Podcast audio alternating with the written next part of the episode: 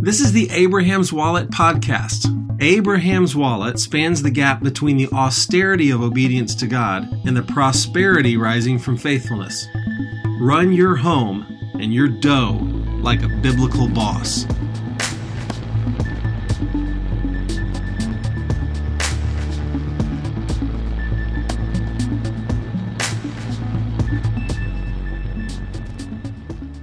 What is up, my Abrahamic homies?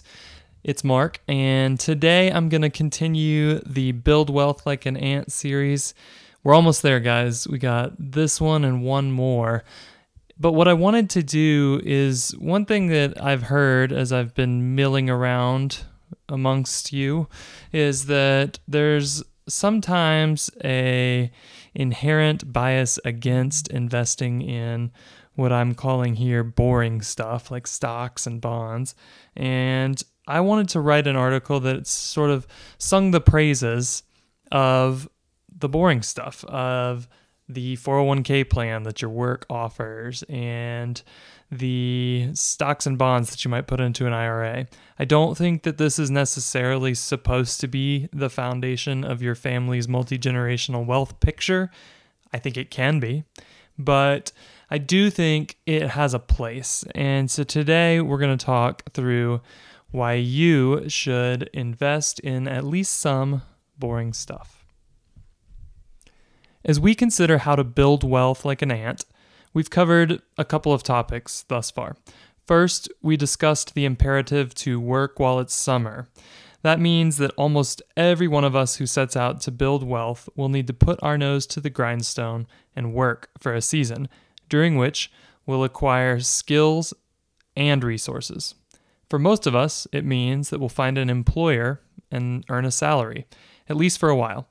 This is just as true of an aspiring plumber as it is of a wannabe C E O. Next, we discussed the importance of managing that earned income. We called it storing provisions in autumn. Because of the magic of compounding interest, the combination of earning more than you need to live on and saving your extra in a vehicle that will produce returns leads to inevitable wealth. That wealth can be your fuel for future ventures, or it can be the wealth that your family uses to fund other components of your family vision. Then we gave you a bit of warning for those wonderful seasons of earning and saving. It's the simple but oh so powerful caution against worshiping your job. If you think that your title makes you an important person, or if you're s- super stressed out, underslept, and uninteresting, you might have job worship syndrome. This is a very important skill to stay connected to, lest you smart, gifted workers impress your bosses a bit too much, and then because of what I called in that article, the deal, you'll have to read it to know what that means, they start to put your identity into your employment. But you, this is a no for you, my friends. This is not our look. So this week we're continuing this incredible, inspiring, and practical series with a highly tactical look at how the boring investment vehicles of stocks and bonds can work to your advantage. While I'm a big fan of things like new businesses and real estate, today I'm going to talk about the stuff that scrolls across the C N B C ticker when you're in line at the bank. Stocks and bonds, my boys, these things can be a powerful piece of the puzzle for the construction of long-term wealth. No, that's not supposed to be funny. It's true. So at this point, you're either rolling your eyes, so frustrated that your whiz-bang genius favorite outpost building blog is selling out to talk about something so boring and worldly as the stock market, or you're licking your chops, ready for the next hot stock tip that's going to earn a four thousand percent return as soon as we blast out of the currently depressed stock market that's been brought on by viruses and unemployment. Oh boy, you're instinctively musing, and analysts read on ye olde market. Bulls, bears, hedges, straddles. Whoa, settle down, Buster, or you might just be reading because you assume it's good for you. Fair enough. Someday we'll do a whole article on why stock picking is a fool's game, but for now, let me just give you a couple thoughts on why we at Abraham's Wallet do not endorse any strategy that aims to beat the market. First, it's become super easy to own the entire market by using index or mutual funds to hold tiny pieces of almost all the securities that are traded. This is so sweet because on average, eighty-seven percent of all individual stocks are outperformed by an index capturing the performance of the overall stock market each year. So if you think about that, that means that the winners tend to win significantly bigger than average. And it's very hard to pick the winners. So based on that stat, you can either hope and try to guess which stocks that you're aware of, which again is a teeny tiny fragment of the market, are going to be a part of that thirteen percent, or you can just buy the overall market. The bond market is a bit harder to characterize this way, but it's safe to say that you can usually achieve your fixed income goals very inexpensively by investing in similar broad indices instead of paying hefty fees to some nerd who may or may not beat a comparable index fund. Third point here, even if it's possible to beat the market, and it isn't, not repeatedly over long periods of time, you're probably not the guy who's going to do it.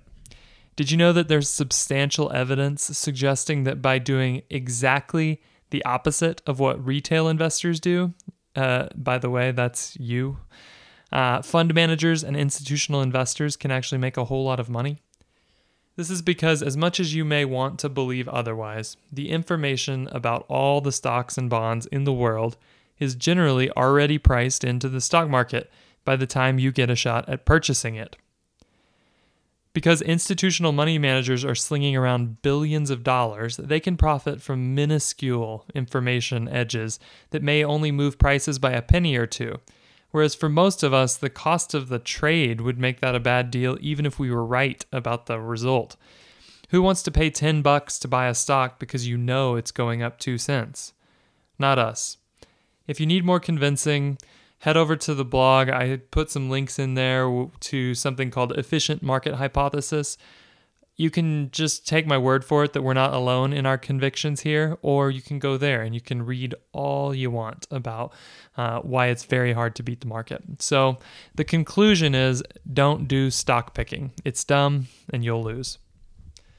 Okay, Abraham's Wallet, I see that owning broad swaths of the market for stocks and bonds is a better bet than picking individual securities, but you still haven't convinced me that stocks and bonds are even important to own in the first place. My uncle Romulus made all his money starting a landscaping business. To that we say, great question, Remus. Why are stocks and bonds worth owning for a multi-generationally minded family man? Let me take a crack at convincing you of the ways in which these boring assets can actually power and support all of your other wealth-building efforts, shall I? Here we go. Historically, a balanced portfolio of seventy percent stocks and thirty percent bonds has returned an annual average of just under ten percent since nineteen twenty-six. This is an amazing stat I just gave you. It should change your life if you like growing money, which you should be doing. That means that even including periods such as the Great Depression, stocks and bonds have been a pretty dang good investment for the long run. Of course, there have been twelve-month periods in which these investments have not fared so well. Between March two thousand eight and February two thousand nine, stocks lost sixty percent of their value in the U S. So watch this conclusion because it's an important one. Stocks, and to a lesser extent bonds, make a terrible short-term investment, but a totally solid long-term investment. Additionally, unlike the aforementioned small businesses and rental homes, stocks and bonds do not require your daily labor and intervention to do their thing.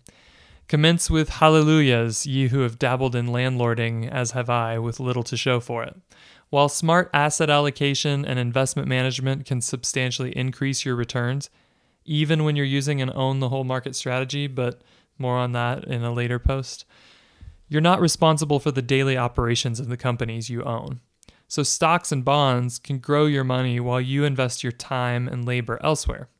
Basically, you're lending your money to these companies, helping them do work, trusting the good old ingenuity and diligence on their part will bring home an increase on your part. By way of example, I began building a small portfolio of stocks and bonds in high school.